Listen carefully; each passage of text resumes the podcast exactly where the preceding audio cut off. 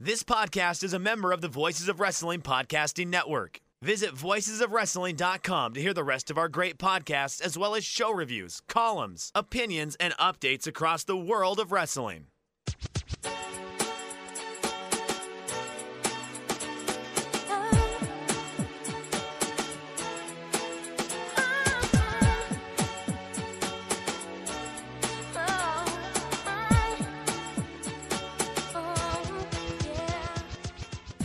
This is Everything Elite, the world's best podcast devoted exclusively to all elite wrestling and the elite extended universe.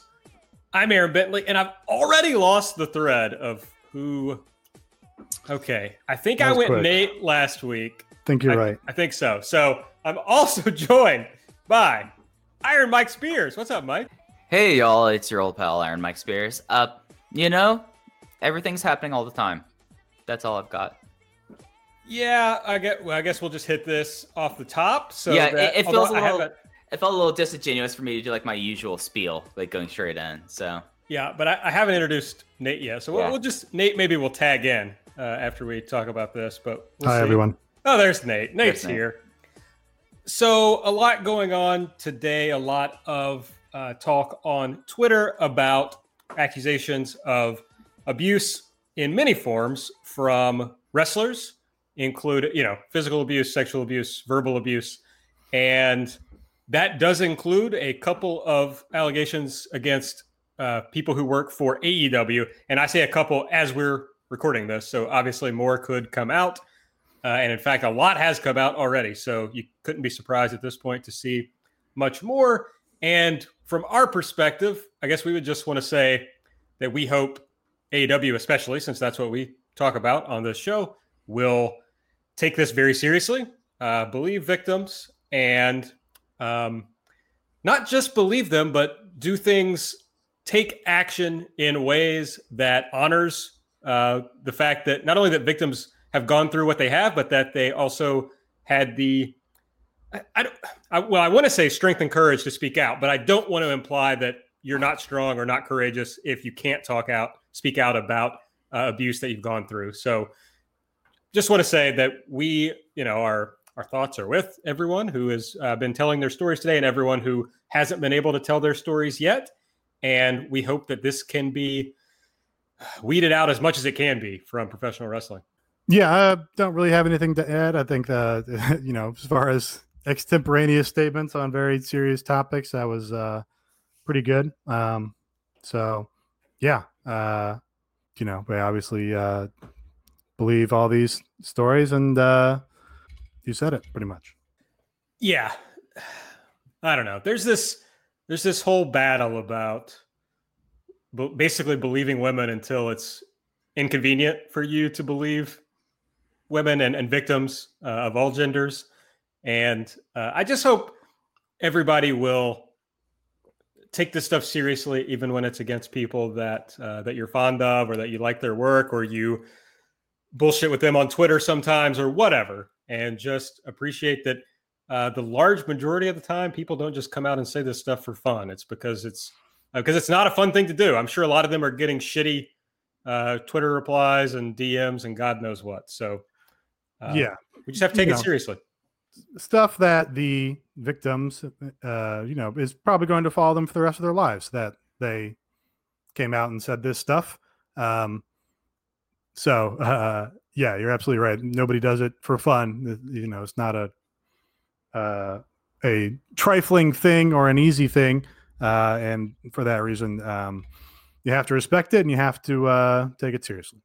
yeah, and I, I guess the only thing that other than co-signing what you all have had said is there's a lot that have come out, and I just hope that for everyone who has come out and talked about this and the ones that haven't that they that they don't feel like that they've been mitigated or completely ignored because of if it's just a random trainer and a random in- indie that no one's ever heard of or if it's the biggest star in the world everyone's all the abuse is should be uh, i'm trying to think the right way to say this i'm terrible about this kind of thing uh it, it's something that it's still valid. It's, it's still valid, yeah, right? And you know, we uh, you know uh, acknowledge, you know, what's important is really the the individual victims suffering. I think, and that's what should be central to it. Right. Yes, and and as we talk about wrestling on this show, we will. Uh, you know, just talk about wrestling. And when it becomes necessary to talk about these things, we absolutely will. Uh, so we just wanted to talk about that off the top so that uh, everyone knew that we uh, we hear you, we believe you, and we stand with you uh, in whatever way we can. So that said, let's get into uh, the podcast. If you want to follow us or get in touch with us in any way, you can find us on Twitter at everything AEW. I'm at Aaron like the car. Nate is at Epitasis. Mike is at Fuji Heya. You can subscribe to the podcast by searching Everything Elite on the podcast app of your choice or subscribing to the Voices of Wrestling podcasting network. If you're on the Apple Podcast app, we would appreciate a rating and review on there. And please check out uh, for bonus content, patreon.com slash everything elite. We'll tell you a little bit more later about what's on there right now. On the show tonight, we're going to play Elite or Delete. We're going to talk ratings, run down Dynamite, and I bet we'll talk about Ricky Starks signing to AEW. So those are a, a few things that we're going to chat about. We'll start, as is customary, with Elite or Delete. Delete! Elite! Delete! Elite! Delete! Elite! Elite! Delete! Delete! Elite! Delete! Elite! Delete! Stop! Stop! Delete! Stop! Delete! Stop! Delete! Delete! Delete! Delete! Nate, your favorite thing from the show this week? Honestly, on a show that I don't think is, I don't think this is divisive. I think everybody pretty much agreed it was a, a, a damn good show. Yeah, definitely thought it was a good show. Hard to pick out a single element that I thought was exceptional. Was just a very smooth, well-rounded show. Flowed nicely, easy to watch. I'm like halfway to doing what Mike did last week and just saying the whole show was elite. It was all, but that is yeah, what, what? I was gonna say this is why I made sure to have something on a show I really like. I already had one thing in mind written down, so I talk about it, so I wouldn't fall in that trap again. And now you're falling to what I did. Uh, yeah. So, it, you know, there's a there is a element of the show that is how well produced it is and how segments flow and are timed and go from one into the next. And you know this is something i've put over previously as far as like the live show when you're viewing it in the stadium or whatever like you barely notice it's a televised show because the matches continue through the ad breaks and they have other things going on as far as segments during ad breaks and shit. Um, but that's not really what i want to talk about. What i mostly want to call out as lead on this show was doing one of my favorite angles um, or uh, swerves or mechanics or techniques that that you can do in wrestling, which is spent the whole show and really the whole week leading up to the show pushing the wrestling return of Anna Jay on this dynamite. Very heavily pushed. Tony was all about it. Like, hey, Anna Jay, the draw is going to be on Dynamite this week. Uh, and you know, uh, her first match on Dynamite since she was uh, signed to a actual contract here with AEW, uh, facing Abaddon. I think I got it this time. And they just did what is one of the things that amuses me most in wrestling, which is where they build somebody as a star, they push somebody as a star. They're like, "Hey, here it comes! Check out this match. It's going to be a star showcase." Uh, and then she jobbed at Abaddon in like four minutes or something. Just amuses me every time, makes me laugh, and I think is also just effective. One of those, one of those little things you can do from time to time in wrestling that acts as money in the bank, so that you can do faker things down the line, you can be like, oh no, it's it's not a fake sport because look, we were promoting this person as a star and they just happened to go out there and lose, and just kind of makes it all seem a bit more credible. Um, so that was my elite pick is is Abaddon going over Anna Jay here. Yeah, I love the inversion of expectations. And it's such a cool thing to have like this and then picking like the right time to invert the expectations and especially with something that you know whenever we've ever seen so and so is in action at least in previews we are led to believe that they're 99% or up until this time basically virtually are always going to be winning. And now we have the thing of it just puts the little bit of thought in our mind and it makes things more interesting. I think that having Anna Jay lose and the stuff that's happened post match. And I, I really like that as like an aspect of keeping your viewers and fans on your toes and not to be able to just be able to call shots before it happens. So I like that.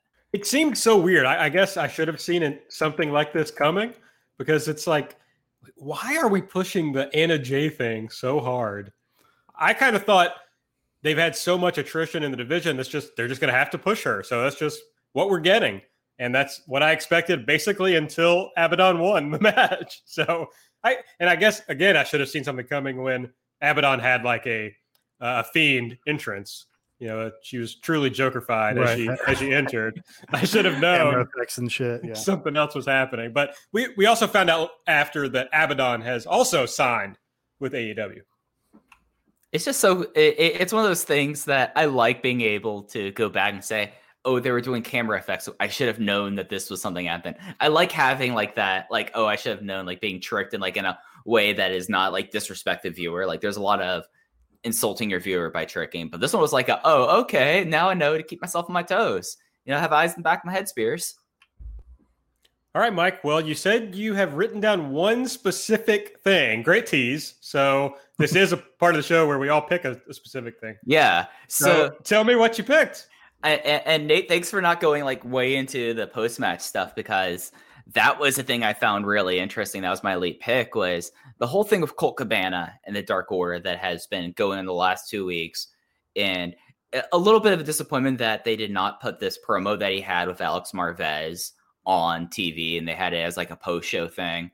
It's something that, you know, I always have my frustrations about how they do the shoulder content and how they do the other stuff, but just how they've built this up and they've now have these multi-dimensional characters and specifically when I'm talking about Colt Cabana, he's someone that in this promo and getting the contract said, Hey, I came in here to be a wrestler.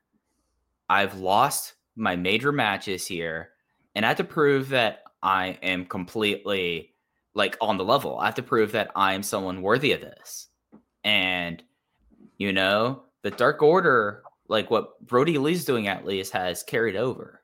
So should so I need to see if this is right for me. And it's just interesting. Like it's such like a good babyface promo that's not a standard babyface promo. It's something that was as soon as I saw it, I sent a message to AB and I was like, you have to see this thing immediately. And I knew it was past your bedtime, but I was like, this is something you have to watch right now. And just was like an incredible thing.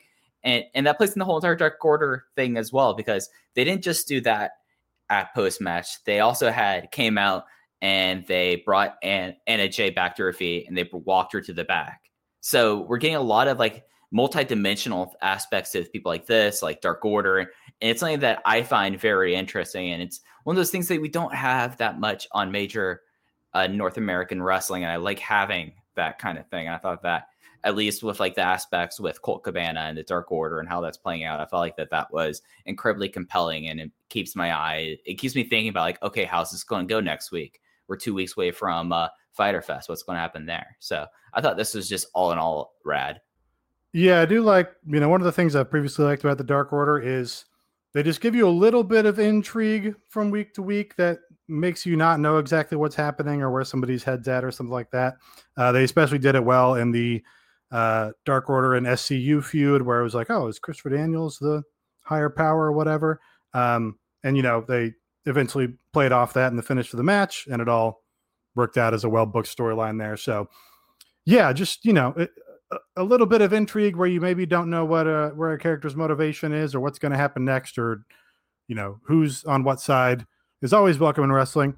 And the Dark Order is good, especially because it lets some of those less important characters be vulnerable, which is important. Like you see some vulnerability from Colt uh, like I've said, I want to see the best friends cry. I need them to cry and have their vulnerability on display there. Um, and that just you know gives the gives the audience an in to identify with the wrestlers more. This really plays into my elite pick, which is Tony, buddy. Glad you're listening. We appreciate it.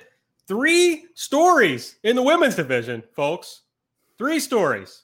We've got Anna Jay and the Dark Order we've got Britt and Big Swole. They're carrying on this story, even though Britt is injured, which is good. And then, of course, the Shida Penelope story. Now, I may not like all those stories. I've been clear that I don't like the Shida Penelope Ford story, but we got three stories. Only one of them is over the title, and uh, that's good. So that makes me happy that things are expanding a little bit, even with a small women's roster.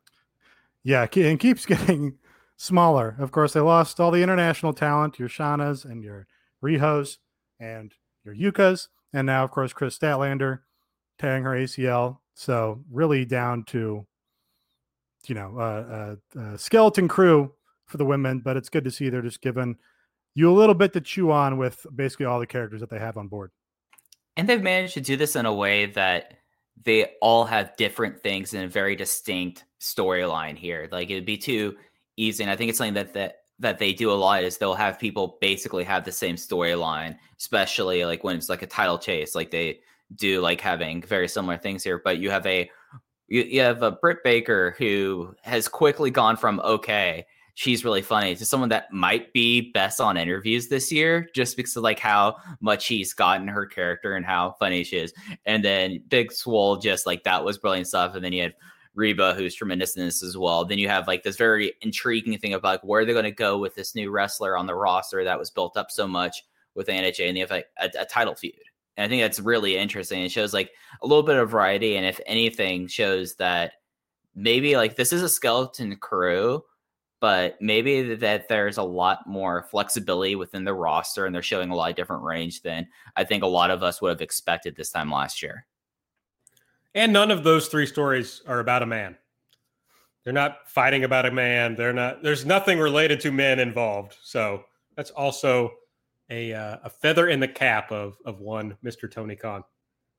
All right. Well, we've all said that we really liked this episode. Frankly, I had a hard time picking out there were a few things I didn't like, but I didn't have a lot of things that I was just like, ugh, that's you know, that was awful. So what what's your delete pick, Nate? Well, I basically said we were approaching the point at which I would no longer be able to complain about this because I would just have to accept that this is how they do things in AEW, and this is just a choice of the promotion that it's futile to complain about. But like you said, pretty strong episode, uh, extremely watchable. Really, this was maybe the only thing that grated on me. I've already complained that the best friends were set up as the number one contenders to the tag team titles two weeks ago. In the interim, Kenny Omega and Adam Page have had two title defenses. And on this show, their title defense opened the show. And then the match to determine the number one contenders again closed the show as the main event, which is just backwards. That's just a backwards thing to do. I understand why they did it. Uh, you know, number one, Chris Jericho, big star. They had him. They wanted to use him in a match, so you're going to put it in the main event. I guess that makes sense. They were going to beat him, so they wanted that to be the big thing. You know, that goes off the show is uh, having the best friends get a really big win, probably their biggest win to date. That makes sense. And of course, we've talked about you know with Kenny Omega and uh, and Adam Page as well.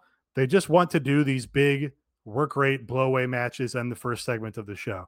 Tony Khan was on Twitter responding to Dave Meltzer saying, uh, you know, it, uh, that's a stated goal of his to put a really hot match on in the first segment of the show because he wants that to stand up, uh, you know, against anything that the viewer might have come from. If Dave Meltzer was just watching news in Japan and then flips over to AEW, he doesn't want him to see, you know, Billy Gunn versus MJF on there and go, uh, oh, you know, this is just a, a different league of wrestling and just not watching the same thing anymore. So that's why he does it.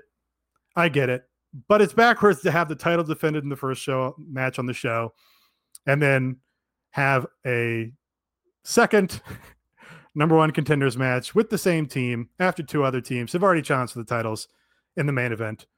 Just that you know, it logically doesn't make sense. And it's something that I would say that, like, not excusing it, there seems to be a lot of show formatting about caring about the top of the hour at eight, the top of the hour at nine, and then the show close thing. So like it does feel like okay, Jericho, we want to have Jericho on the show. Well, he has to go. He has to be on screen at ten o'clock.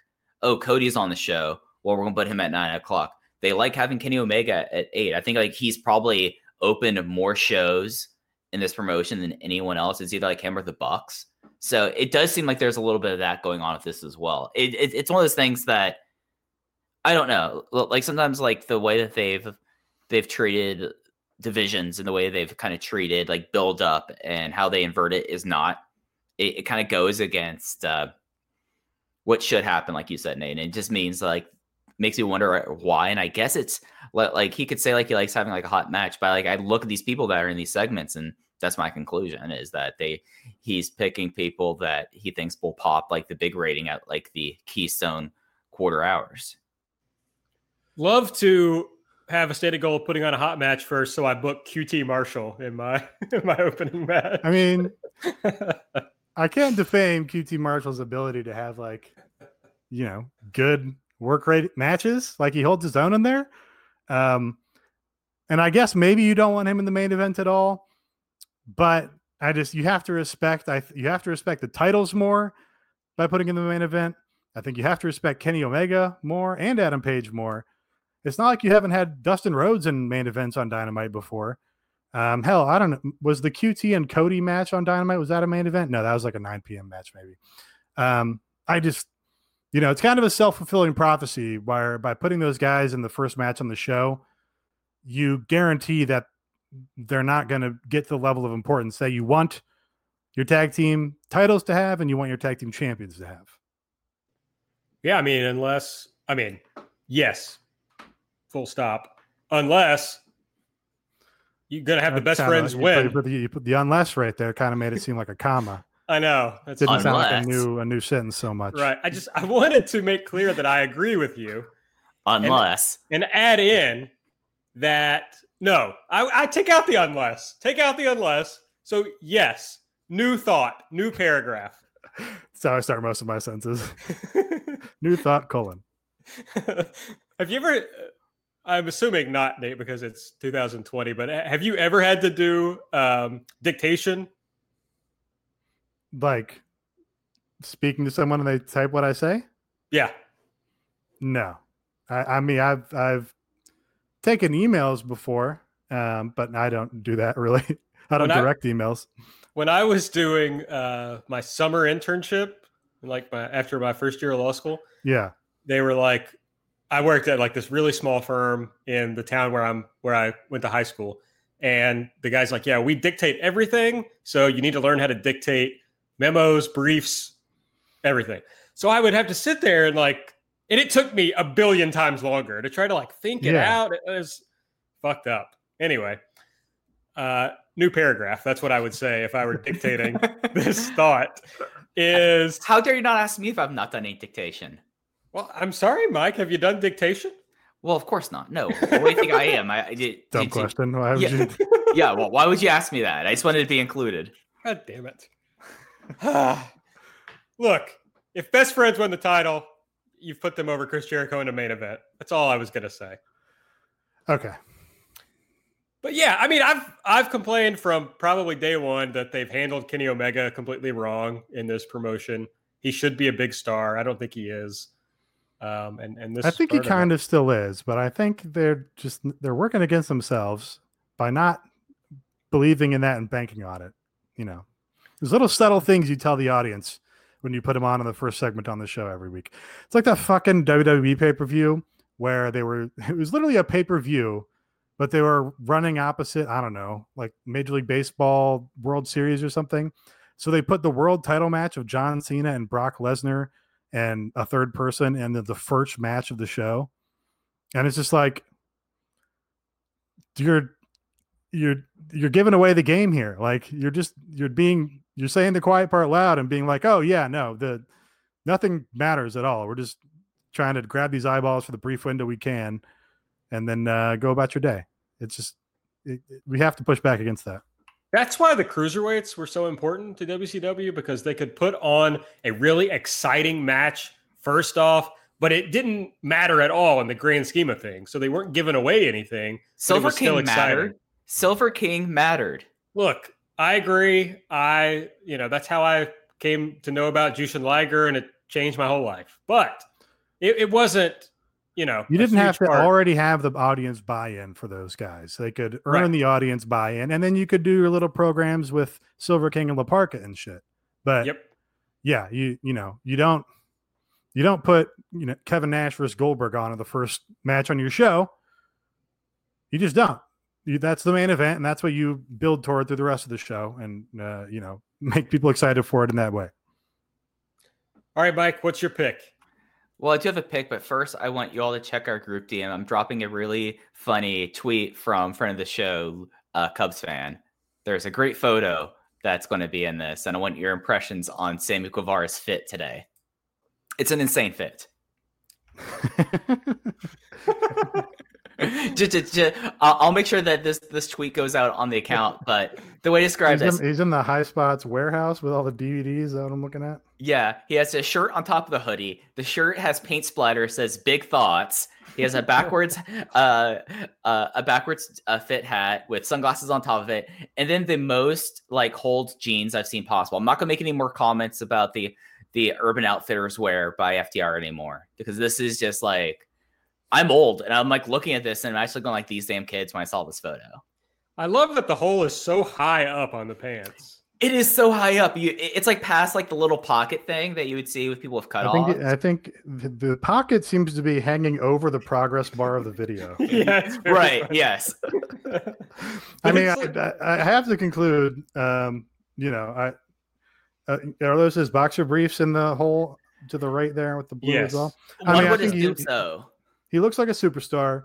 Uh, the fact that we don't understand it, I think, is probably a testament to the fact that he's well dressed here. I think, uh, sure. because of course we're old That's and he's true. young. Um, yeah, I- I think it's I think it's good. Yeah, I, I just wanted to give you all a little bit of happiness before I tear something apart on the show. And that is the fact that yet again we had multiple pull apart brawls for like really not a lot of reason and it completely dilutes each other. I mean, we had after the uh the the World Tag Team title match, we had a pull apart brawl that the Bucks and FTR and Butcher and the Blade got involved in that just was like, oh, so this is happening. And it completely like muddled everything other than like how wild the butcher looked last night. Like talking about fits the fit check the butcher looks like lyle from Akewood, like straight up like there was like an insane look there. And then you had another like pull apart brawl after mjf and billy and it just was something that like then it turned into wardlow versus luchasaurus it just was like very muddled that when you have all these things happen and they've been doing more and more of these brawls they lose their effect and to to a point where like I had to remember just now. Oh wait, Luchasaurus somehow was in this brawl with with Billy of the Gun Club and MJF with Wardlow, two people who were not in this match, and it's setting something up for next week. And I just like look at these things. I'm like, okay, this is you're re- you hit gold early on with this, but you're relying on this too much. It's completely muddling just the overall impact of it, and I hated it. Totally agree. Complained about that last week. I do think for this exact reason, that is part of why the Britt Baker and Big Swole segment was so good. Just because they didn't show it to us, which is like a great storytelling device that we really don't get enough of in wrestling. She drove off with Britt Baker, and then we just found her later in the dumpster already. That was fantastic. They carried the segment. We, you know, we get to fill in and imagine what happened in the interim, and of course, we get the you know fun little banter with Baker lying in the dumpster. Uh, but that's a great way to advance the feud without doing, oh, they throw a bunch of punches at each other and push each other around and, you know, uh, brawl the way to the back or whatever. Would love more of that. This plays into to my delete. I think it's my turn, right? Yep. Um, I I mean, this is uh, this also plays into my delete from last week. The MJF Billy match, which is fine as like a thing. That's fine. You know, you can't expect it to be very good. It just it is what it is. And it serves a real purpose that makes sense, you know, so I understand that. But I just have a real problem with there being no consequences for cheating. I have a real problem with this. He can win by hitting him with the diamond ring and he won't suffer any consequences for that. You can just why doesn't everybody cheat in every match? Well, I mean, best friends won by cheating because Orange Cassidy grabbed uh, Samuel Guevara's leg, and that distracted him enough so that he that uh, Trent was able to hit the crunchy.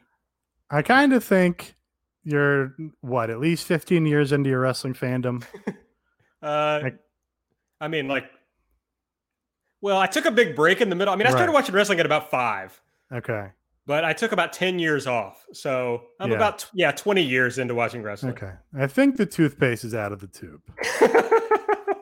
yeah, but you can, okay. I think that's kind of I think that's honestly just kind of what it comes down to. Like you're not wrong at all. Like especially when it wants to be rankings matter, wins and losses matter, you know, the context of the match and quality wins matter. Like if that stuff is all supposed to factor into where things go, then you shouldn't just have the results of matches hinge on whether the referee saw something or not. Like that's a little silly. But I kind of just think there's no way around it it- unless you're going to close yourself off to a million storytelling opportunities. I just think there's other ways to do it. Like, I think you can still have heels who cheat. I just think there has to be some sort of consequence to it in some way without it just letting you climb up the ladder, uh, you know, with, with impunity. I think it, because it, makes the refs look dumb. It makes the baby faces look weak. I just, I don't like anything about it. I really don't. it, and it's something that it's so like makes a match. Like I still believe the only DQ that's happened in a match was PAC and one of the falls in that two out of three uh, out of that Ironman match against uh Kenny Omega, right? And they've had very little so. like they've had very little uh countouts, but it's still one of those things that if your referees looked on it, it does it kind of kills the idea of oh well this DQ mattered because it was like the first fall lost by disqualification so far when you're like but a lot of people get away with stuff. And it's one of those things that, at least like with Japan, it's something that the idea is hey, if it happens outside the ring, you're outside the ring, that's your own damn fault. Whereas, yeah, absolutely. I, wh- I whereas it's, it's not cut and dry with like yeah. AEW. And I see where your point is with this. Yeah, I accept that about New Japan. I don't really have a problem with it, but they also don't really have people like pull out a ring from their trunks and hit somebody and then they win.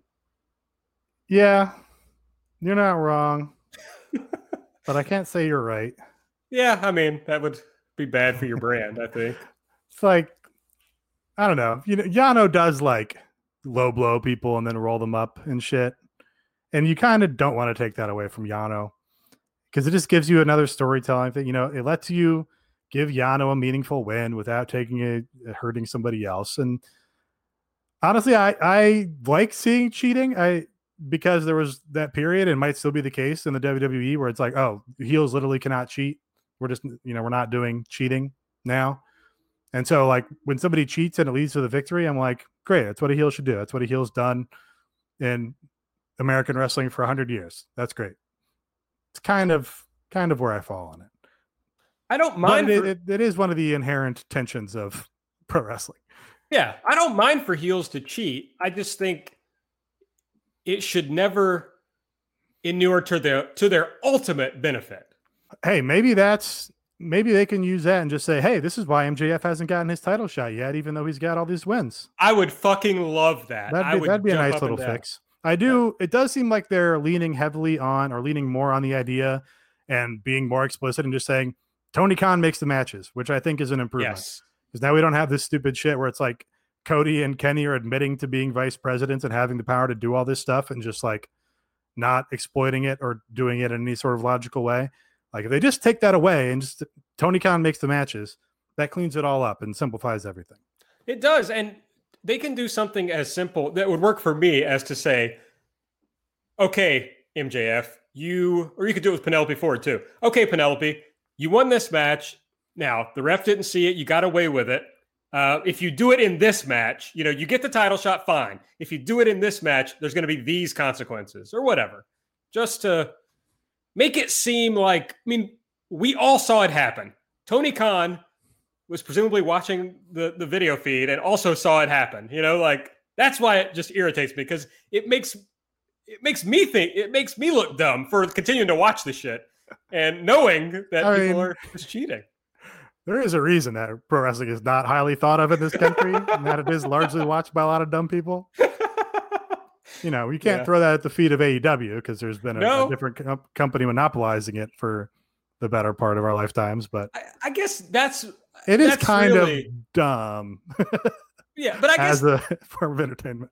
Well, I mean, it's as dumb as anything else, but I guess that's like my real complaint about it is that is a primarily a WWE thing. That is not when you have Yano. Don't it's the, the firmly loaded, in the, the in the loaded, card. loaded boots and Yes, but there were consequences for those things. yeah, They they never pretend. I mean, I'm sure it's happened at time, but generally you would have consequences for doing those kinds of things, or at least it would backfire on you in some way right. in the future. So that that's fine too. But I think you know, I, I think he gets his comeuppance eventually. Maybe it looks like it's going to be Wardlow turning on him sooner rather than later, which is not Yeah. the comeuppance we want. But yeah, you know, I, I, I do think they understand the story structure well enough that it's not going to be, yeah. uh, you know, never paid off. No, I, ju- I just think WWE has for years had an overabundance of heels winning matches like this before I guess they decided uh, not to do cheating. And in a way that that nobody ever, you know, in that company, people never get consequences. You know, there's really never comeuppance for things. So I just fear that sometimes that's been normalized for other people. And uh, you know, Tony Khan may not even think about it. He might just think, oh yeah, this is like a normal way to book a pro wrestling match because I've seen it a billion times, but uh, it sucks in a lot of ways. So, anyway, that went longer than I intended it to go, but Mostly because I just kept challenging you on everything you said. that's okay. I don't, I mean, I mean, I- I, did challenge things Actually, too. it's, it's, not, it's not okay. So, and Mike, you didn't challenge him at all. So you're both wrong. I challenged him about not Wait, wait, wait, wait. meditation. now you're saying I'm wrong for saying it was okay. So you're yeah, I was, I was doing a bit. calling me out for challenging. I mean, this is fucked up. Um, I just, I guess I am like a crotchety old man in some ways about my my pro wrestling, what I like in pro wrestling. So I try to fight against that, but some old things are actually good, and you have to just acknowledge that. Maybe. I do distinctly remember. you ever have just one of your friends just like say something insightful about your personality that you didn't really realize, and you're like, "Oh yeah, that's that's correct about myself." I could, yeah. I just remember one of my friends in college who, uh, you know, I I was burying something he liked or whatever, and he's like, "Yeah, because." You know, all things are necessarily stupid just because they've been done for a long time, or whatever. Like every tradition is stupid just because it's a tradition. I was like, yeah, no, I, I do kind of think that way. And I guess there's a possibility I could be wrong. Although I, I now I'm coming back to the idea that no, that's right. Everything that's old is actually bad for being a tradition because, you know, look at the society it's gotten us. Um, That's true. Oh yeah, that's that stands out in my mind. I kind of think we should start from the baseline that it's bad if it's hung around for a long time, Yeah. and you have to kind of prove the theory wrong. You have to affirmatively prove that no, it's actually good and it works Yes. well this way. Yeah. Yeah, I agree. I had a similar thing. I have a friend who's like a real astrology person, which is which is whatever. But she sent me this thing one time. I'm a Gemini, in case anyone's wondering. My birthday's tomorrow, by the way. If Happy anybody wants to wish me happy birthday tomorrow, you he will just- be updating his spreadsheet. yes, of the people who were nice to me and the people who were not nice to me on my I, just, birthday. I got mine out of the way, so don't forget tomorrow. no, it only, it only counts on my birthday, actually. So, um, schedule tweets now. uh, but anyway, one of these like Gemini things was that uh, they like to talk about themselves. And I got, I think it was thinking about the conversation she and I were having at that moment. And I was like, oh, yeah, I've just been like talking about my own shit and not asking you about your shit for like an hour. So, yeah, it was a real moment for me. So, yes, I get what you're saying. I haven't changed, but I've thought about it more. You know, And I- it's just you you internalize it and then you feel guilty about it yes. uh, and then you just become less happy overall it's like sometimes you're like, wait, it's hard to change something I've been doing for like 30 years or whatever. Maybe not 30 years, probably at four, I wasn't doing this, but anyway, change is hard. We also did the uh, in high school we used to have festivus parties or one guy in particular would have festivus parties. It was like a big party. Um, and you know all would get pretty crowded. Uh, and you know of course they have the airing of grievances. Sure. and i uh, remember one of my best friends was like I just wanted to air my grievance with nate. It's like uh you know nate nate has to be right and has to be correct so much that sometimes i just wish he wouldn't talk wow. Th- this Whoa. popped to him. but it was like i laughed i like one of the hardest i've ever laughed in my life just because it's like oh yeah no that's you got me that's accurate I mean, I would never It's say important that. it's somebody uh, it's somebody you love you know Sure. I would never say I wish you wouldn't talk, but I mean, you haven't changed much since high school. It sounds like Nate. Right. Well, see, again, my thing is, as with the you know not respecting traditions thing, I think I'm just right. I think that's Hmm. so. What do- you know? What, what can you do? Right. I, I mean, I totally get that. I like talking about astrology. I mean, I am a Cancer. Like my birthday is coming up too. I don't keep a spreadsheet. Well, I- I'll count that for you because I don't need Thank to keep a spre- spreadsheet to know who people truly love me. I do. But- I do. but like the idea of like you are who you are and it's so like ingrained with you that you can change little things but there's a lot of things that are like corely set when you're very young. I've had like friends like pull me aside and be like mike you know like when you don't want to deal with people you really make it known that you don't want to deal with people and that you'd rather be at home reading a book or doing literally anything else than talking to people. It's like like you're kind of thorny. And i'm like okay and then like it took me like a little bit later, I was like, maybe I need to be more of a pleasant person. Like, so like I understand like the wanting to be right, like being like outwardly social. Like I do understand that. I would never describe you as thorny, Mike. I wouldn't either. I wouldn't either. I think you're a very sweet boy. Well, well, it's because we, we have thorniness. we have scheduled times. Yeah, right. that's true. I Yeah, I, I I- block my okay. social energy for the week, knowing that we will be talking for here to here. That's I get fair. that. Okay.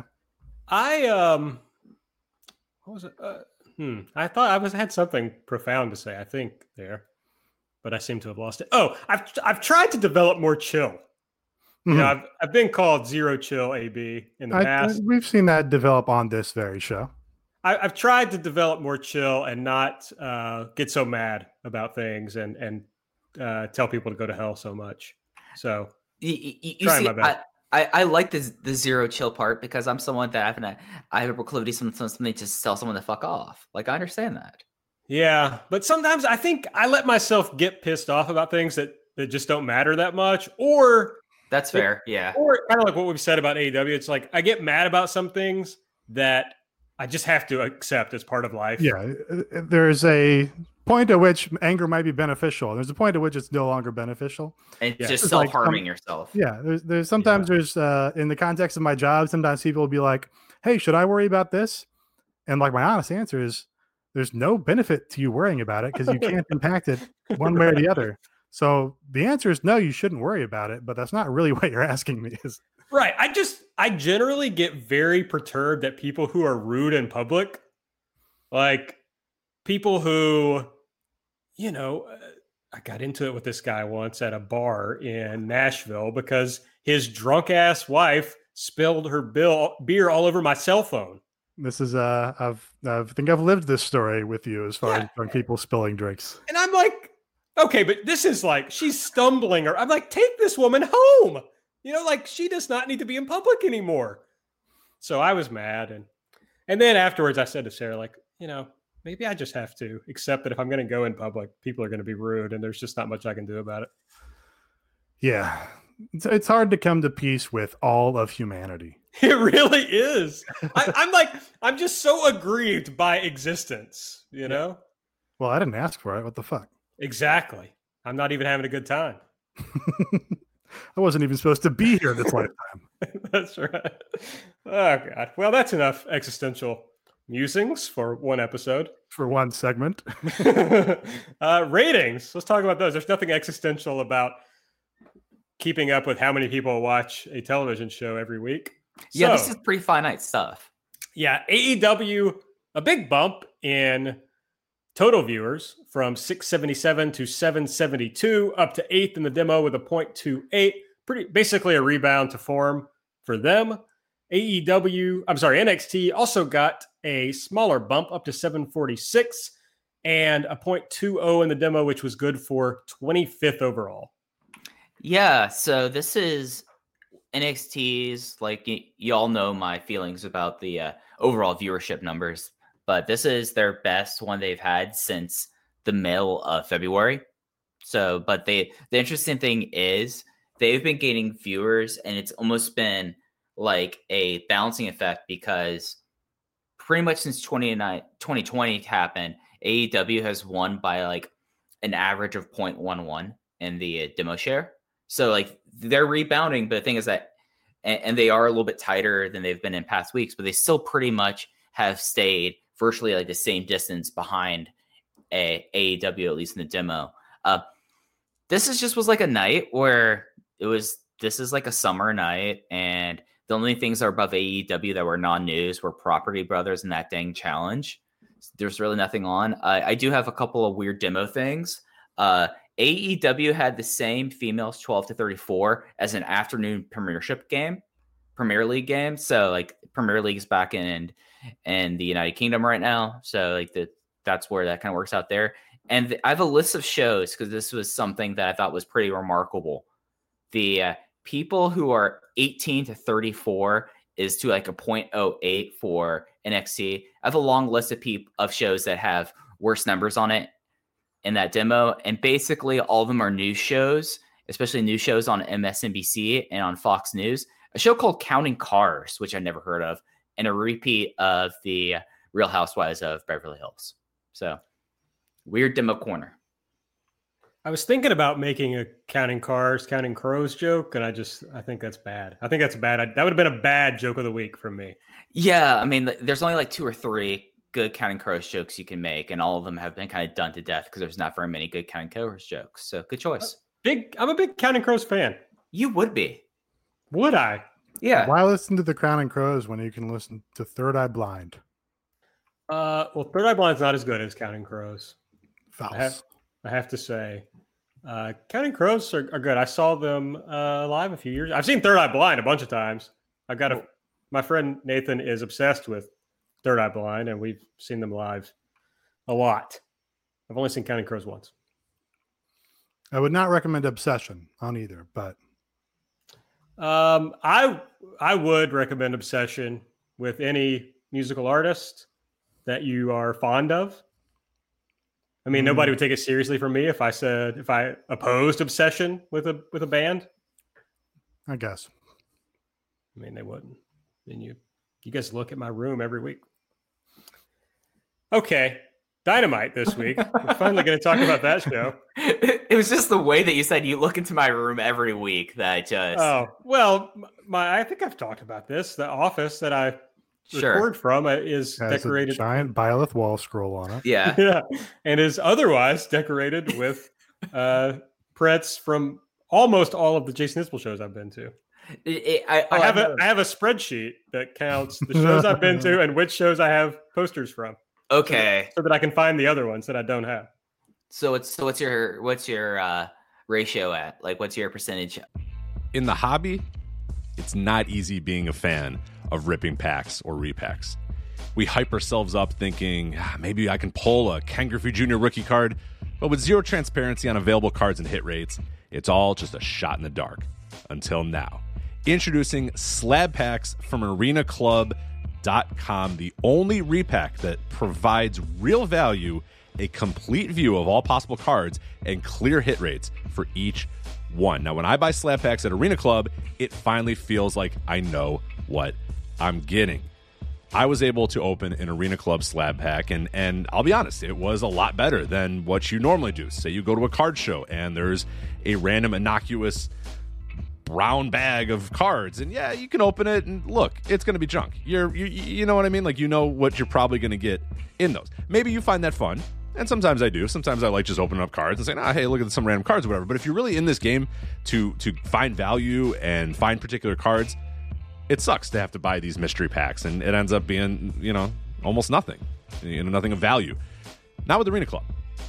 You can display again of all available cards hit rates grading so you know that when you're opening up the slab pack you are going to get something valuable. You are getting something good and arena club in addition to having those great slab packs we just talked about is also a marketplace for card collecting buying trading selling displaying all that sort of stuff but those Arena Club slab packs, man, they are revolutionizing the repack game with transparency. After your pulls are revealed, they'll immediately be placed in your vault for safekeeping or trading and selling, and you can have them officially graded by Arena Club as well. So again, uh, sending these things off, it's going to be officially graded by Arena Club, and the Arena Club grading process is accurate, fast, and transparent with full grade rationale provided and explanation of how your card was scored. So whether you're buying, selling, trading, or displaying, Arena Club is the card collecting platform that you have to check out. So right now, I've got a special offer here for Voices of Wrestling Network listeners.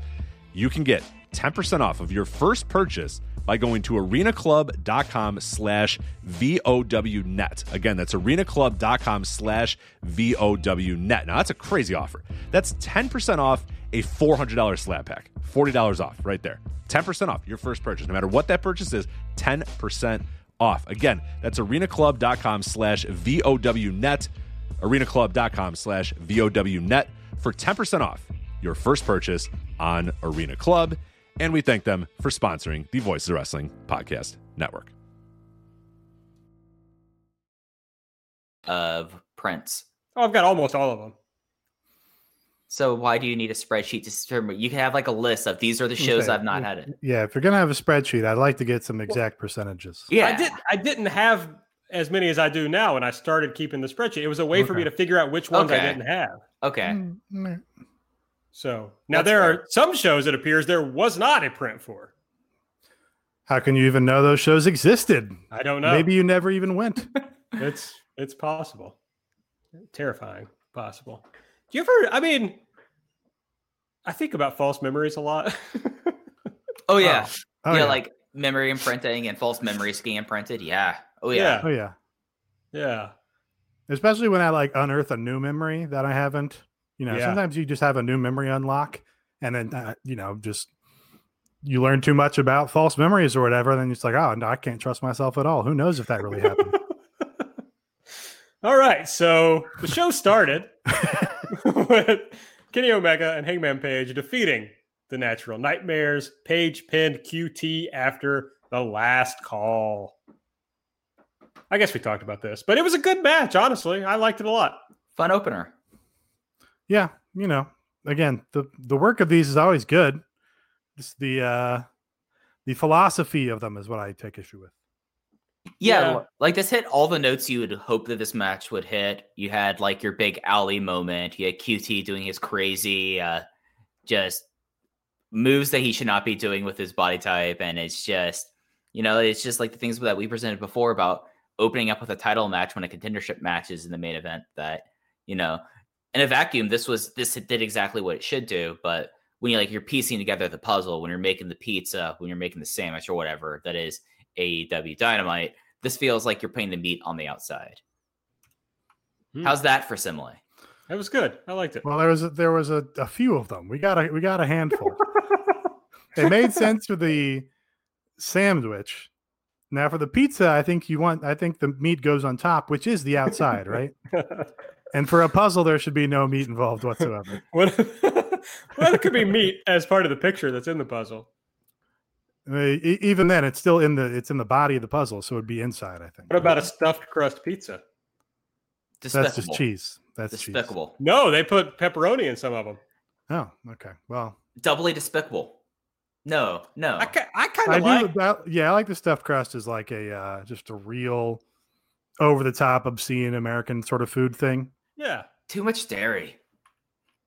Yeah, it, I mean, I like certainly in my younger days, I liked it more. Isn't that fucked up? I've been doing so since quarantine. I've been doing these like workout, like cardio videos uh, because I can't go to the gym. And about every second to third day, I've got like a pulled muscle somewhere. Can, can only be attributed to getting old. I think. Everything deteriorating forever. Yeah, that's cool. It's fun. Anna Jay had a video. she said that she thought it was a, that you know appearing on AEW was going to be a good opportunity to showcase her talent. Then when she got signed, she knew she had to work ten times harder. I like the the suggestion that she wasn't really working all that hard before she got signed, but now now she's going to turn it on, which frankly is relatable. Except I don't turn it on at any point. Right. Now- well, you, you might have turned it on for the first couple months, right? And then Yeah, that's the story of like every job I've ever had where it's like my last job I hated it and by the end of it I was like, you know, it was miserable. And I'm like, all right, this new job is going to be different. I'm going to not procrastinate all day. I'm going to do my work. And I do that for like 2 weeks and then it's just the same thing Mhm. again. yeah, I think Anna Jay will do better than us, probably. I think she's already done better than us. she says now she knows she has to put on a show. That's why she called herself the star of the show. And then we got Abaddon defeating Anna Jay with what I've called a short spike Rana. Yeah, it's a baby Rana. Somebody did Candice used to do this spot a lot. I've definitely seen somebody used to do this spot regularly. Uh, she's done it. Johnny Gargano used to have a baby Rana. Uh, it's probably where where they got it from. Okay. Yeah. I don't. I, I mean, I just put over this match and the booking of it, but I actually don't like to see this Abaddon gimmick on AEW very often. It's just not my shit at all. You know, dark, spooky, zombie. Oh, I don't play Uh, horror video games. This is way beyond like me. It's not. Yeah, never. Not just does. At no point does that intersect with my interests. I, I hate being startled. Like I have a guttural reaction to being startled. So I feel like Abaddon would be the character that would like do a jump scare. Like Yeah. I, I've played video games where like the second I get like startled, I throw the controller. And it's not out of fear. It's more of me getting tricked. I get angry about getting tricked. That's all I got. Okay. Uh, the Dark Order came out after the match. They're all kind of standing there. Evil Uno walked over, handed a manila folder with the Dark Order logo on it to Colt Cabana. And 10 and 5 helped Anna Jay out of the ring and to the back. I love a uh, a sinister folder. Big pop for me for a sinister Manila folder. Yeah, it was good. I, I like, I mean, they went through with putting the logo on the folder, I think was the best part. Really tied the bit together. MJF defeated Billy Gunn. He hit him with the dynamite diamond ring. After the match, and see, I, I agree with you, Mike, but I think it was organic enough at the start of this where it's like Jungle Boy was mad. Jungle Boy was was cosplaying as Aaron, and he was mad about MJF using the ring to win. And so he kind of gets into it organically with MJF. And they have some history. So you could build back to that again. Uh, but yeah, I, I did. I was kind of tired of the big brawl, except for Marko on Wardlow's back. I mean, I'm happy that next week is going to be Wardlow Day. Like, I could take that from this, but when you have this and like a brawl, we really did not talk about much after the tag team match happening. And if we did, I've, it's all molded together in my brain right now. Like, this is my point exactly. Like, lay off the brawls; they're losing their effect. They're like mush in my head. But Marko jumping on his back ruled. Le Sex Gods were backstage with Alex Marvez. Jericho said, "You want to know why Blood Orange was juiced? It's because every well, everyone loves him. He's so cool, but he had the audacity to interrupt the inner circle twice." Jericho said he knows that Orange wants to be a funny guy, but what happened to him last week, there ain't nothing funny about that, and this leads to a, uh joke off between Sammy and Jericho as Sammy says they beat him to a pulp. Jericho says, We're going to do that to the best friends too, because we're not just best friends, we're brothers, blood brothers, and blood is thicker than water, or in this case, thicker than a Snickers. Orange juice. Orange juice. Uh, Tony! interesting. No, no mention of Mike Tyson at this point. Now it's all focused on uh, Orange Cassidy for Fyter Fest. Well, some didn't somebody say that Jericho suggested somewhere that the Tyson thing is never getting followed up on? Uh, if somebody said that, I was not alerted. I think maybe in some interview he suggested that that's the end of the Tyson I saw a thing. headline that was like Jericho wants the feud to go all the way to a match in an AEW ring. That was the last headline I saw. Hmm. Tony Schiavone was with Britt Baker. He announced that Penelope Ford is going to challenge Hikaru Shida at Fyter Fest for the women's title. Britt says, Is this what you waddled down here to tell me? She's very mad. She says, Because of how mad she is, Tony's lost an interview with the face of the women's division. The people at TNT are going to be pissed. And Britt Baker and Tony are on friendship timeout. Yells for Reba to get her out of here. But, folks, it's not Reba. Big Swole is driving the vehicle. Where to, Brittany? I'm glad that she was willing to like do that. The camera, the shot here too, it's like very great funny. work. Great work. We also had the uh the uh clothesline so that uh britt baker could send notes to tony all night long which was great thing. They always made a big deal about this. And yeah britt baker is is quickly moving up like my personal list as like most charismatic and best on interviews just with stuff like this. There was a, I think right after Britt like insulted him for the first time, Tony just does like a little, a little look off to the side, which is it was just like a great comic beat. And like, you know, you don't think of like these guys like Tony or like Jim Ross as like performers. you know. But this was just like a, a great little performer moment that you get from like somebody who understands they're putting on a performance and you know basically acting out there. I was like, oh yeah, that's Tony Schiavone at his core is like acting. True. I, I was watching Starcade 83 the other night, and it's wild to think, as as one does, and it's wild to think that Tony has literally been doing this longer than I've been alive. I mean, there he Yeah, is he- he looked backstage. pretty good, I guess. He's still. Oh, yeah. That's Well, uh, you, you missed him with he's got the big mustache. Uh, at Starcade I did miss him with that. You missed me with that mustache. All right. Speaking of mustaches, actually, I think Arn shaved, hasn't he? Can't remember now. Cody's out with Arn Anderson. It's time for the open challenge. Cody says after getting beaten down by Hager last week, he found himself without Dustin, Kenny, the Bucks, Hangman. He says, "Am I even in the elite? Is the Nightmare family even a family?" And I didn't actually see it, but I believe Rawl suggested that he made the Four Horsemen sign again during this part of the segment. Nate didn't see it. Oh, I, I don't watch the show. Oh, sure, sure. you just just here for takes. I just react. You just react to the discourse Oh, the vlogs, yeah. and vlogs. I mean, do do we? I mean, this is building toward a Cody heel turn, right? Uh, maybe. I don't know. It, it it's one of those things that without having him out front of the crowd, you can't really tell. Like, because I mean, it, it could be like one of those things that he's going to turn on people, but the crowd's not going to perceive him as a heel. You know, just because Yeah. like, like that. Like, it's difficult to tell. And he's always kind of a dick anyway. Right. So, uh, yeah, I mean, yeah, I, I think I mentioned when he did that Tom Brady promo, it's like, eh, you know, might be getting there as far as getting to a heel turn. And Four Horsemen would make sense as a heel unit. And we pitched, you know, Cody as the Flair, FTR as the tag team, and we were trying to come up with a young, young gun to put in that fourth spot and elevate with a Four Horsemen unit. Uh, obviously, Alan Angels was my pick, but he joined the Dark Order instead. So maybe that fourth guy is Ricky Starks. Hmm, that's interesting. And the FTR thing would give him, uh, you know, a natural feud with the Bucks, so that would be good. I don't know. I to me that would be fun because I think we've kind of I I'm alone or not alone on this, but I mean your majority of your AEW crowd still loves Cody at the same level and is going to love him probably as long as he wants to do this act. But I think it would be fun to watch him try to do something completely different. And like that's a way you could backdoor your way into him rationalizing himself ever for the world title. That's true. So I'm like, th- there's a lot of variability there, and it, it's interesting. And I don't know if it's one of those things that maybe y'all are playing enough seeds in my head that maybe I'm going to believe that this could be a, a heel turn, especially that Tom Brady thing. I mean, that's one of the most heelest things you can do is talk about Tom Brady in a positive light. But I don't know.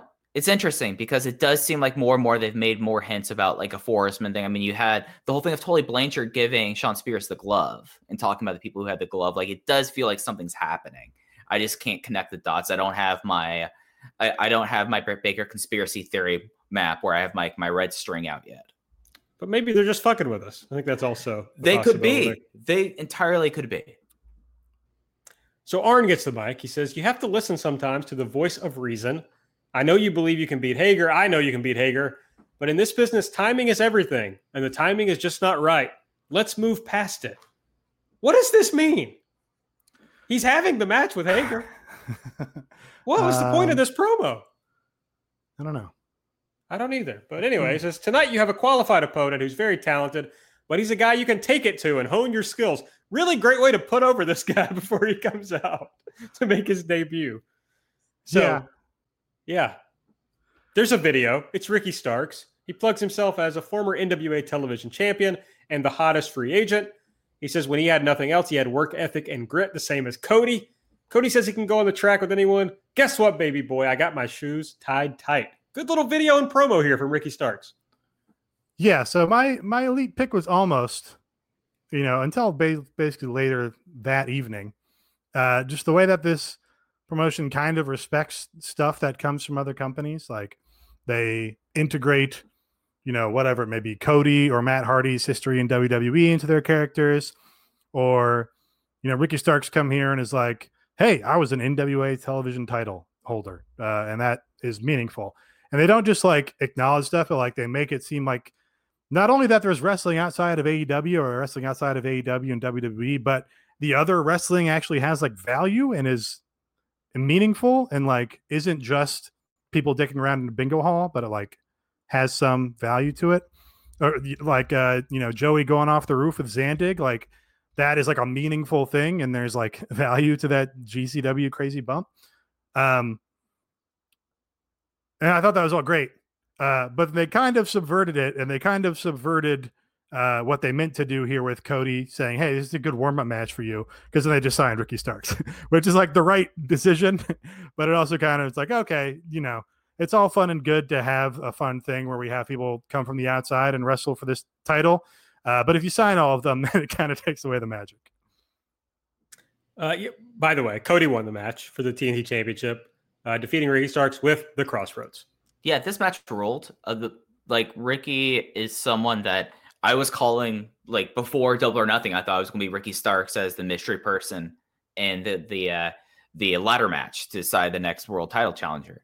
And I feel like that he was exactly like this was like a great TV title match. And I like and in like that context, I think that Ricky Starks is one of the more talented people who do the self produced content. I I mean he did like the whole him and Sammy Guevara versus a broom and fire thing where he like he lit himself on fire for something, which is wild. So yeah, this was just like a great time. And I did see something that apparently he's going to be going as absolute and not stroke daddy because apparently TNT does not like stroke daddy. So he's absolute Ricky Starks, which is shame because he had like that really great promo that that great tagline he has about him. So I guess that's not going to happen here.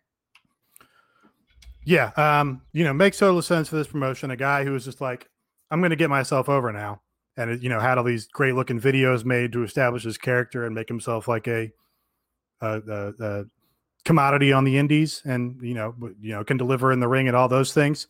So great signing. Um, they also put over Excalibur's like, hey, our great friends in DDT, Ricky Starks, you know how to run with DDT as well. So, you know, increases those sort of connections. Um, yeah, you know that uh, that Arn line now does kind of it, it, would be sort of appropriate if Cody was like, "Hey, you know, I think you've got it. You know, you're not at my level just yet, but you know, come under my wing, come under Arn's wing." Uh, and I think Ricky Starks act very relatable video or very uh, uh, endearing video here for his little introductory promo. But I think he's a lot better as a heel. So I think in a heel four horseman that would let him play to his strengths. Also, he can't be stroke daddy because I'm still holding out hope that the dirty daddy is going to come into this promotion one day. And uh, you can't have two daddies. Also, you also you already have daddy eats first. You're going to say that during Pride Month, Aaron? You're right. Everybody you have as many daddies as you like. That's a joke about literal fathers, not anything else, by the way. yeah. uh, the Young Bucks defeated the British Basement Boys. The Bucks won with a Kamigoye yeah. Yeah. Go to Ibushi yeah. finisher. Yeah, weird. During the match. Well, they've been they have picked it up and started using it since that uh match with Hangman and, and Kenny. I mean, this might have been their first straight ahead, straightforward tag match since that match, right? I think it was the uh, first normal match they worked in like four months. That sounds right. It's been a while. I I did like this match started and I was like, man, like refreshing to see the Young Bucks in like a tag match with rules. Like, what yeah. a novelty. Yeah, because I was thinking about, you know, our, our big take back then was, wow, these guys are really good at TV wrestling. And it was like, oh, yeah, these guys are really good at TV wrestling. I didn't get to see it for a while. I, didn't realize that the brawl happened after this match. I thought it was after the opening match. I apologize. That's okay. During the match, the Butcher and the Blade were were menacing. So FTR came out to kind of even the the sides. Uh, after the match, yeah, Butcher and Blade and FTR uh, came in the ring fighting each other, and then we saw the Bucks and FTR split up Butcher and Blade. One did the Indie Taker, one did the Mind Breaker, and that was it. Nate, I do you want to do your your tweet? Do you want to do it live on the air? Do do I, ooh, I can do my tweet live on the air. yeah. Uh, yeah, I just think it's neat when you have little storytelling devices like this, just that these teams are foils of each other. One represents one theory of tag team wrestling and one school and one uh, audience, and the other one represents the polar opposite of that. Uh, but they are alike more than they are different, and we kind of see that because they both have these spike pile driver finishers now. So just a you know fun little thing. And when you're in a wrestling match, you can reverse one spike pile driver into the other team's spike pile driver, and it's just a good little way to do a you know battle of wrestling philosophies as a kinetic combat story. Nate, your your tweet was much more concise. Yeah, no, this is why you uh, download the podcast is so I can uh, elongate it by 40 to 60 seconds each. we see a video of Taz. He's with Brian Cage. Taz talks about hearing Jon Moxley last week saying he was going to beat up Cage and shut Taz up for good. He says, You want to call yourself miserable? I took that gimmick years ago. He's very concerned about gimmick infringement, Taz. Uh, Cage says basically, you're disrespecting us. You're bringing what's going to happen to you on yourself. And he wishes Fyter Fest was right now. He says, Who better? Who better? Took from Kanyon, of course, who is his mentor. And hey, pile him on. Like I said, he's going to be the man of a thousand nicknames and catchphrases, and I'm all for it. I the reason I didn't do that part, Nate, was I missed uh, part of the line, not the who better part, but right before that or right after it, I couldn't hear what he said, so I just left it out. It's okay. That's just what I, I got it. sometimes. I'd pick up the slack. No worries. Thanks, Glad. I appreciate it. I, I just like Taz saying we were in our trailer doing body guy stuff. Oh fuck! I forgot to. I actually did write that down. I forgot. To say It, it. it was great because Taz had a shirt that I thought looked like a uh, mock turtleneck, and you know how I feel about people wearing mock turtlenecks on AEW. But no, it was this like shirt that was incredibly tight across his neck, which made it, it an incredibly great line. The fact that he said body guy stuff. I may have forgotten how Mike feels about people wearing mock turtlenecks on AEW. I, I I'm amused by people who wear mock turtlenecks. I You're think, amused by them. Okay. yeah, just But- general, general amusement. I'm not just Was there amused. somebody else that had, that notably wore a mock turtleneck? mock turtleneck for the Dark Order. Oh, turtleneck guy. Yeah, Right, right there in the name. Okay. right. My my mother once said to me, "Do you know why they call it a mock turtleneck?" I said, "Why, mother?" And she said, "Because people mock you when you wear it." Got Hell him. yeah, got him. Racket.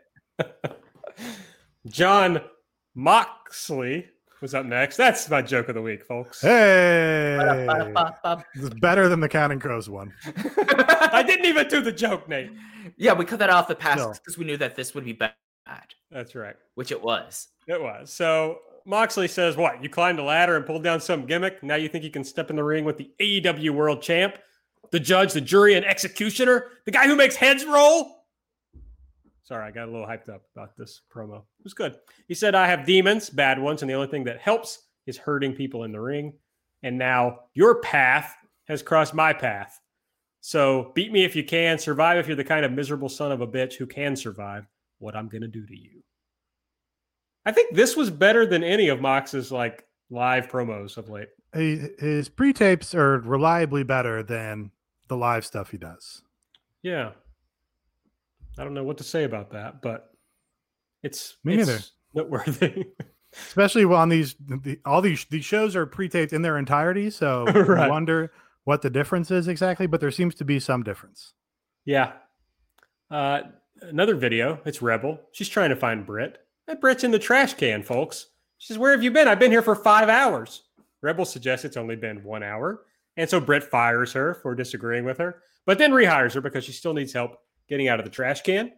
She's mad that Tony isn't there, and Rebel has to remind her that they're in friend timeout. And Britt says, Big Swole, you will pay for this.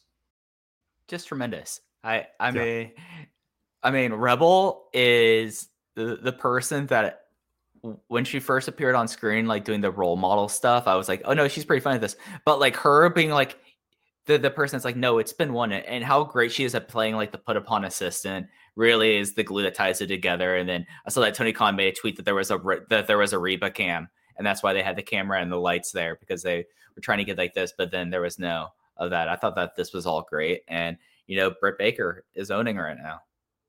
Last was the main event. The best friends defeated Le Sex Gods to to um, hmm, retain their number one contendership. I'm going to go with that. Uh, Trent pinned Sammy with the strong zero, I thought, but Mike said earlier that it was something else, I think, but I think it was the strong zero. No, it was the crunchy because he the strong zero involves the double stomp. Chuck did not double No, stomp. I don't think so. Sammy. That's No, I- false. I, I That's think false. Mike. I think Mike's right as far as the definition of the strong zero. Yeah, no, I, I don't think so. look it up. I'm disagreeing on this. I mean, I have factual evidence to back up that the crunchy slash dude buster is a different move than the strong zero. Chuck did not deliver the double stomp. This was not a strong zero. Hmm. Calling bullshit on this. Matt Hardy Is was on is there a rationale for this, or From me? yeah, No, I don't rationalize things. okay, I just say whatever I think. playing it by by pure emotional Yeah. whatever guile.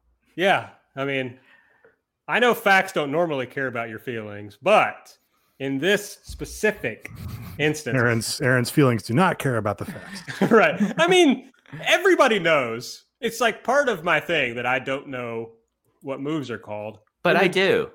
I know that's why this is funny, Mike. That's why it's funny that I'm Are- disagreeing with Are you you. trying to get me hot? Is that is that like the, the thing here? You're just trying to rile me up. Yeah, I want to see you get thorny.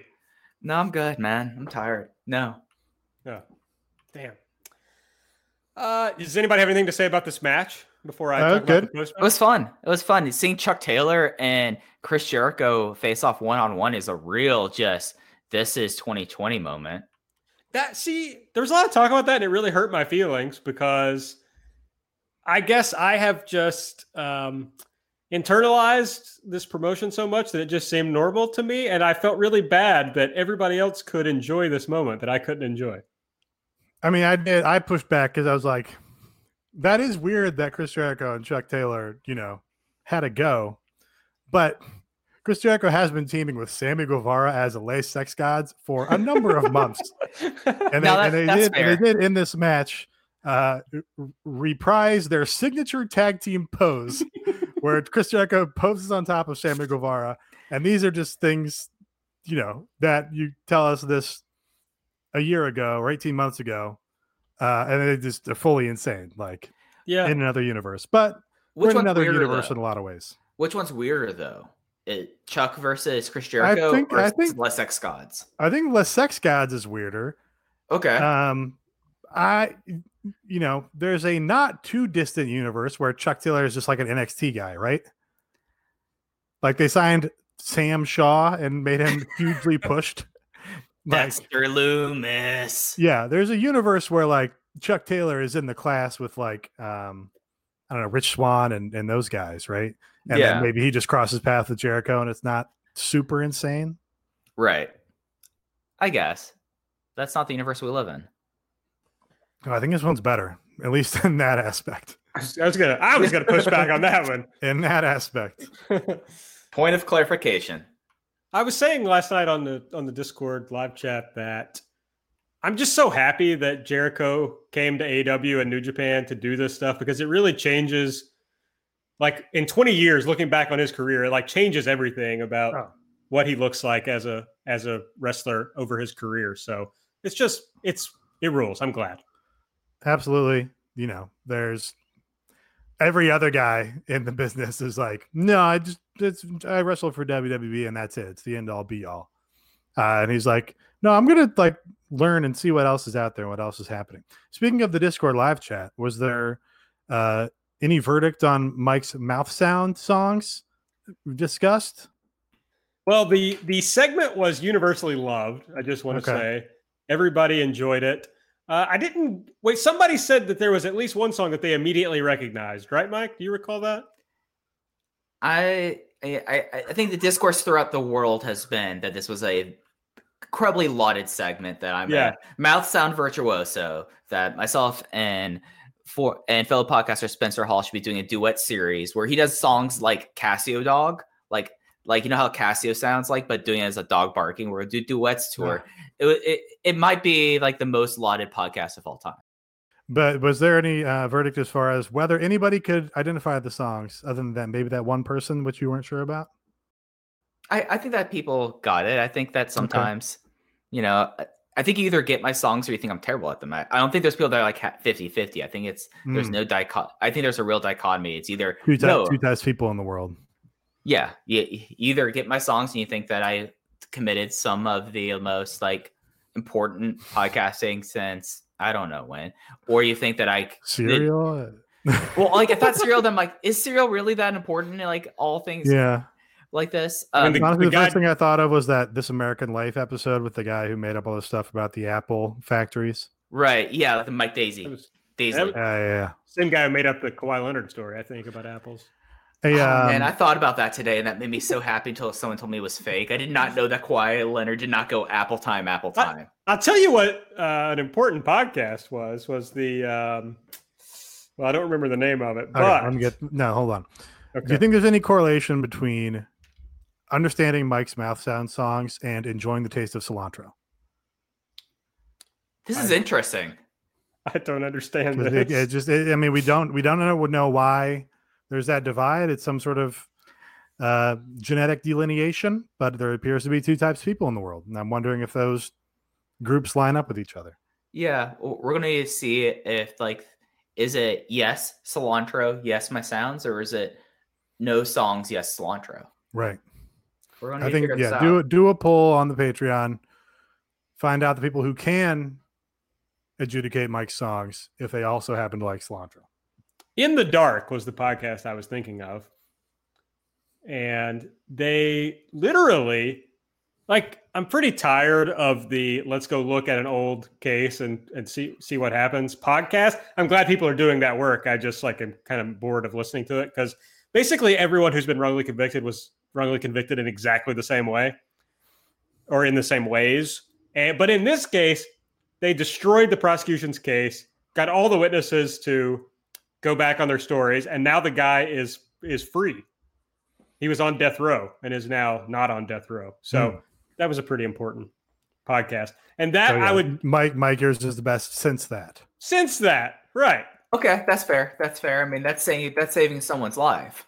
This That's right. is the, the, the- Well, yeah, This is only improving many people's lives. exactly. I And mean, this- I want to be honest. That in the dark only improved one person's life. Right, right. However, if you subscribe to patreon.com slash everything elite, you get to hear the most life-changing podcast. That's right. Well, we're going to talk about that more in just a minute. Let, Oh, I- we got to finish this show. I know it would have been a great segue, but I'm great at segues. The show's I- over. It's done. We did I- it. so nobody wants to talk about Orange Cassidy coming out as a Tremendous cameraman. angle. Great angle. Tremendous. He got the black band-aid on his head. That was my favorite part. I was glad Yeah. they told the the blood orange beating. Yeah. That was good. He actually did look like he had a bruise or something. Oh, yeah. I mean, I think shit hurts. I bet it did. Anyway, he attacked Jericho. He was mad. Jericho left. It was good. I, All right. I, I liked that Matt Hardy, he was on camera, he said, Oh, he's trying. That was Yeah. a great line. Matt Hardy seems to be like actually invested in in AEW and what's going on. You, you, you know, like now we're He's trying, is what I'm saying. yeah, yeah. Yeah. Now we're actually like three months in to Matt Hardy and, and AEW. What's your impression now? Net This- positive, I would say. Net Well, positive? I think it's really hit or miss by each segment. His stuff and Sure. the, the stadium brawls has all been good, but then you get one of these in ring segments that just dies a death. Yeah. So it's just you know, I I do like taking big swings, and he does connect on some of them, but does whiff on some of them also. he, he he is he the Aaron Dunn? Uh Adam Dunn, sorry, Adam Dunn. Adam. That, Is that's that my the bad. uh, no? It's Adam Duritz. He's the singer. no, no, no. Uh, yeah, I, I see what you did there. That's a callback, and I appreciate it. But no, I'm talking about Adam Dunn, the three true outcomes baseball player that either would strike out, walk, or hit a home run. Uh what is what's a walk in in this analogy? We neither delete or elite it. Hmm. Mm, a walk is like a uh, like a MJF promo, Oh wow. maybe. You know, just when it's like, yeah, good heel promo. Hmm. Got on base. Hmm. I mean, a walk's basically a single, right? No, It is. It is, MJF but it, when was the last it- time MJF hit a double? but it causes more pitches, so yeah, it's can be more valuable than Uh, a single. Oh, I, I, I would say his throne his throne promo that he did, where they, they changed his seat and they had him like talk about how he was going to be the new king in his throne. I thought call that a double. I'll call that a double, maybe a ground roll double, maybe a pass ball, advance to second Alright. base. Okay. Yeah, everybody knows I'm not that into MJF's promos, so Yeah, that's fair. At this point, his matches are more interesting to me after that Jungle Boy match. Shit. that was Yeah. re- that was really good. Yeah, that was rad. Well, unfortunately, I blew the segue, but Well, I was actively again to to let you off the hook. I was actively trying to prevent it. True. So I do want to tell you, friends, I've got a I've got an interesting investment proposition for you. It's called patreon.com slash everything elite. You invest three, five, or eight dollars, and you get a huge return, folks. So three dollars, you get a weekly preview show from Mike and me previewing Dynamite. Nate giving us literally all the vlog content. All We the watched- vlogs you could want and more. We watch Dark and the vlogs, so you don't have to. Uh, and you get one bonus show per month for your three bucks. For five bucks, you get everything I just talked about. Plus, you're going to get at least four bonus shows. It's you get a huge, get a huge amount of content for your five bucks. Everybody's looking at me, but that's what happens because there's at least four weeks in every month. Yeah, we've never explicitly stated that because the idea was that we wouldn't have to hold ourselves to that. But we have for many months. So I mean, I think We have it's, done it every. We have done it on a weekly basis, but yeah. now now we can't take a week off ever. Well, I've only said it for this month. I mean, I don't. Okay, that's I've- right. Yeah, for June, at least four bonus shows. Yeah. So anyway, last week we did off the rails, which we've been talking about, which included. uh I, I don't know. Should I mean? It it's hard to tease rails. it. It did. Yeah. I, I can't really explain the segment to you. You just have to go listen to it. But we also talked about the end of Evolve and something else at the end that I can't remember that uh, that was fun. So go check that out. And next week, I'm not sure what we're going to bring you yet. We're going to bring you something good for all. No, that's not true. You got to be at least. I can't remember. Can everybody get in the Discord or just five dollar? Everyone could be in the Discord. I thought. Even our three dollar patrons get in the Discord. I don't remember. It's on the page though, so when you go, you'll find out. But come in the Discord. It's a lot of fun. We're we're eventually going to get Nate in the Discord. I have. Uh, I really believe in this. People in the Discord are asking for Nate. I don't know. I kind of like having the outsider's perspective on it, where I just sort of it, it it's developed better content. Me not being in there and just sort of having this. uh Well, you don't you don't have to join us for the uh, for the live shows, you know. But you know, you might you might just come in occasionally, say hi to the fans. You know, Yeah, people were pitching uh, Patreon shows for you last night. Oh, we had a good one. Yeah. What do you Uh, think about what do you think about this? Are you Are- familiar? Wait, should I just say it or should I say what it's based off of, Mike? Uh, well, I mean, it kind of ties in together. If we say what it's based off of, he's no way. The, the name's gonna make obvious sense. Nate. Yeah. It's called Nate is for you. No, just Nate for you. Nate for you. Yeah, Okay. Nate for you. I I've watched like two or three episodes of the television. Okay. program. Okay, so basically the idea that the that the patrons are pitching is that you will, you know, talk about some of the wrestlers and pitch ways to fix them. Okay. I feel like you would thrive with this idea. Um, I could uh, I could see finding some interesting, uh, you know, angles on particular wrestlers. Now, is the joke that all, all the ideas are bad? I, mean, the joke would be whatever your take is. I mean, the, Well- the, the, the joke Hey, is that's not a that your very nice thing to say about my takes, Mike. No, I think you have some brilliant. I, I mean, we all have our hits and misses here, you know. But okay, you, but you provide a different perspective. I think is valuable and that our patrons enjoy. Okay, here's uh here's one I'm gonna share. This is this is premium uh, Discord content, folks, from our good friend Aaron Quinn. Aaron says the problem: AEW has shitty themes and also a small women's division. The solution: this is an idols promotion now. Okay. I, I mean, sounds like Aaron's got it all right there. What do I need to do? Sounds like the job's done. I will say the Ricky Starks theme, a standout among Yeah. the theme music in AEW. I like the horns coming in for it. Yeah, it had it had a unique sound in a way that a lot of the other themes have kind of gotten muddled together, I thought. But yeah, So- if they want to bring in, you know, some idols who can contribute both music and wrestling, I think that's uh, to everyone's benefit.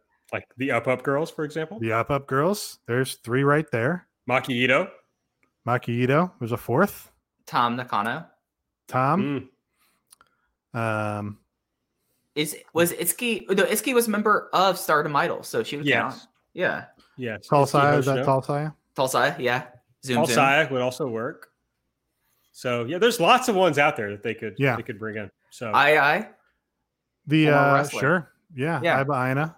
The difficulty is that all these idols, all their music is done by like uh, you know production companies that write all the music and then write all the lyrics, and then they just have them fuck now perform I'm, these. Yeah, now I'm thinking about Mikey Ruckus idol songs.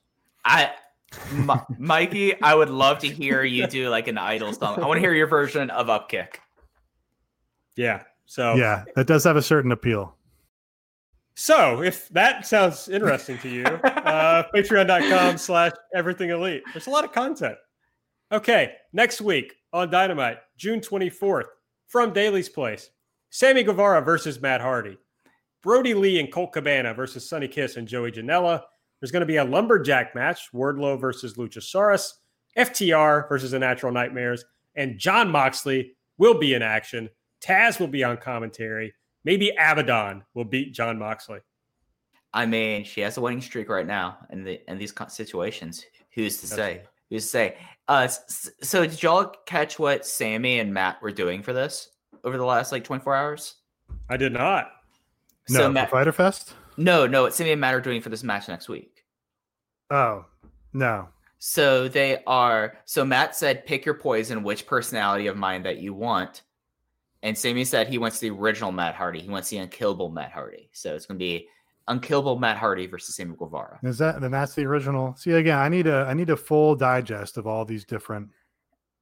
Uh, yeah, uh, you know what I could really use is like you know how there's like unit charts in Japan for like Yes. what units are. I need to know like this, but for like affinities for each of the uh, multifarious faces of Hardy. Yeah, need a need a timeline that breaks them all down. Oh, absolutely. Gear, moves they do, music.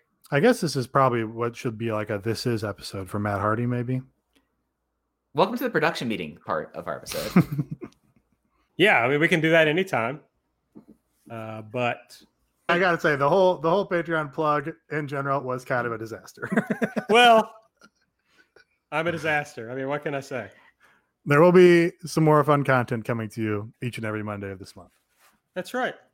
And hey, like Hopefully. other other wrestling is starting soon, so hopefully we'll have Yeah. like you know Yeah, had me- had grand ideas like right before the died uh, before the uh, uh quarantine of like hey there's a big AAA show coming up let's do that for the Patreon because it's got these AEW ties in tie-ins right. of course just never panned out but yeah. me- I- hopefully I, was thinking the other day we have this unused graphic yeah for a show called Into the Codyverse. right that I mean that would have been for the AAA show But what about? that's Codyverse I, I was thinking about this. You know, there's an upcoming GCW show. uh, there is an upcoming GCW show also I just got my GCW merch today Did you? mm-hmm. so my I had a pen and some shorts GCW shorts. That sounds cool. Yeah. Yeah. You know, I'm one of these uh, bums who just wears basketball shorts around the house. Which I think Oh, yeah. probably most, most, uh, you know, guys of our age do that from time to time, right? Yeah, I famously wore basketball shorts out of the house Yeah. like two weekends ago. so can always use another pair of those. Hey, Yeah. I got a pair of Miami Hurricanes basketball shorts on right now. Nice. Beautiful. I've got at least one pair of those. Go Canes. Go Canes. Cocaines. Um, Fyter Fest, a couple of new matches announced. We talked about Shida versus Penelope Ford. They literally build it as Cody versus Jake Hager, even though Cody presumably will have two more matches before then, or one more match before then. Whatever. And they announced Chris Jericho versus Orange Cassidy is official for Fyter Fest. I mean, is I, I want to ask you all a question. Do we think that they finally break a million again with Chris Jericho and Orange Cassidy, considering how those two have been viewed and have been noted as ratings drivers? Feels like maybe no. Okay. Kind of just feels like if we were going to pop a big number like that, then we would have more momentum showing up week after week where it's kind of inching up that way. And it doesn't really seem like that's happening. I don't know. I believe I predicted on the Patreon something like six months they wouldn't. hit a million viewers. I can't remember though. Uh, one other note, I think we hit all the other notes we listed here, but Kris Statlander and John Skyler suffered especially bad knee injuries in the last week or so. Kris in that in the match on Dynamite last week, and John Skyler on the dark taping. So, and Skyler, it was like every ligament in his knee, wasn't it? That uh, that was torn up. So, uh, feel bad for both of those folks, especially John Skyler, who is not signed to an AEW contract, but uh, hopefully they will take good care of him. Yeah, it was at least his ACL, MCL, and PCL. The only one I don't think he tore was his lateral. And he said it was six months, at least what they were thinking. I, have not seen a time frame for Kris Statlander yet. Have y'all? No, but if that guy can come back from that in six months, I'd be shocked. I mean, that's he had like a Facebook post that went on that talked about it, and he was very complimentary about the uh, medical services that happened at the show. But I'm hoping that it carries on through his surgery and his rehabilitation. I hope that AEW does the right thing with someone who's not contracted. Agreed. All right. Anything else you guys want to chat about before we get out of here? No. Nah, I'm good. I started playing Fire Pro this week finally. Yeah. Yeah, having a good time. I don't actually think the gameplay of Fire Pro is that fun.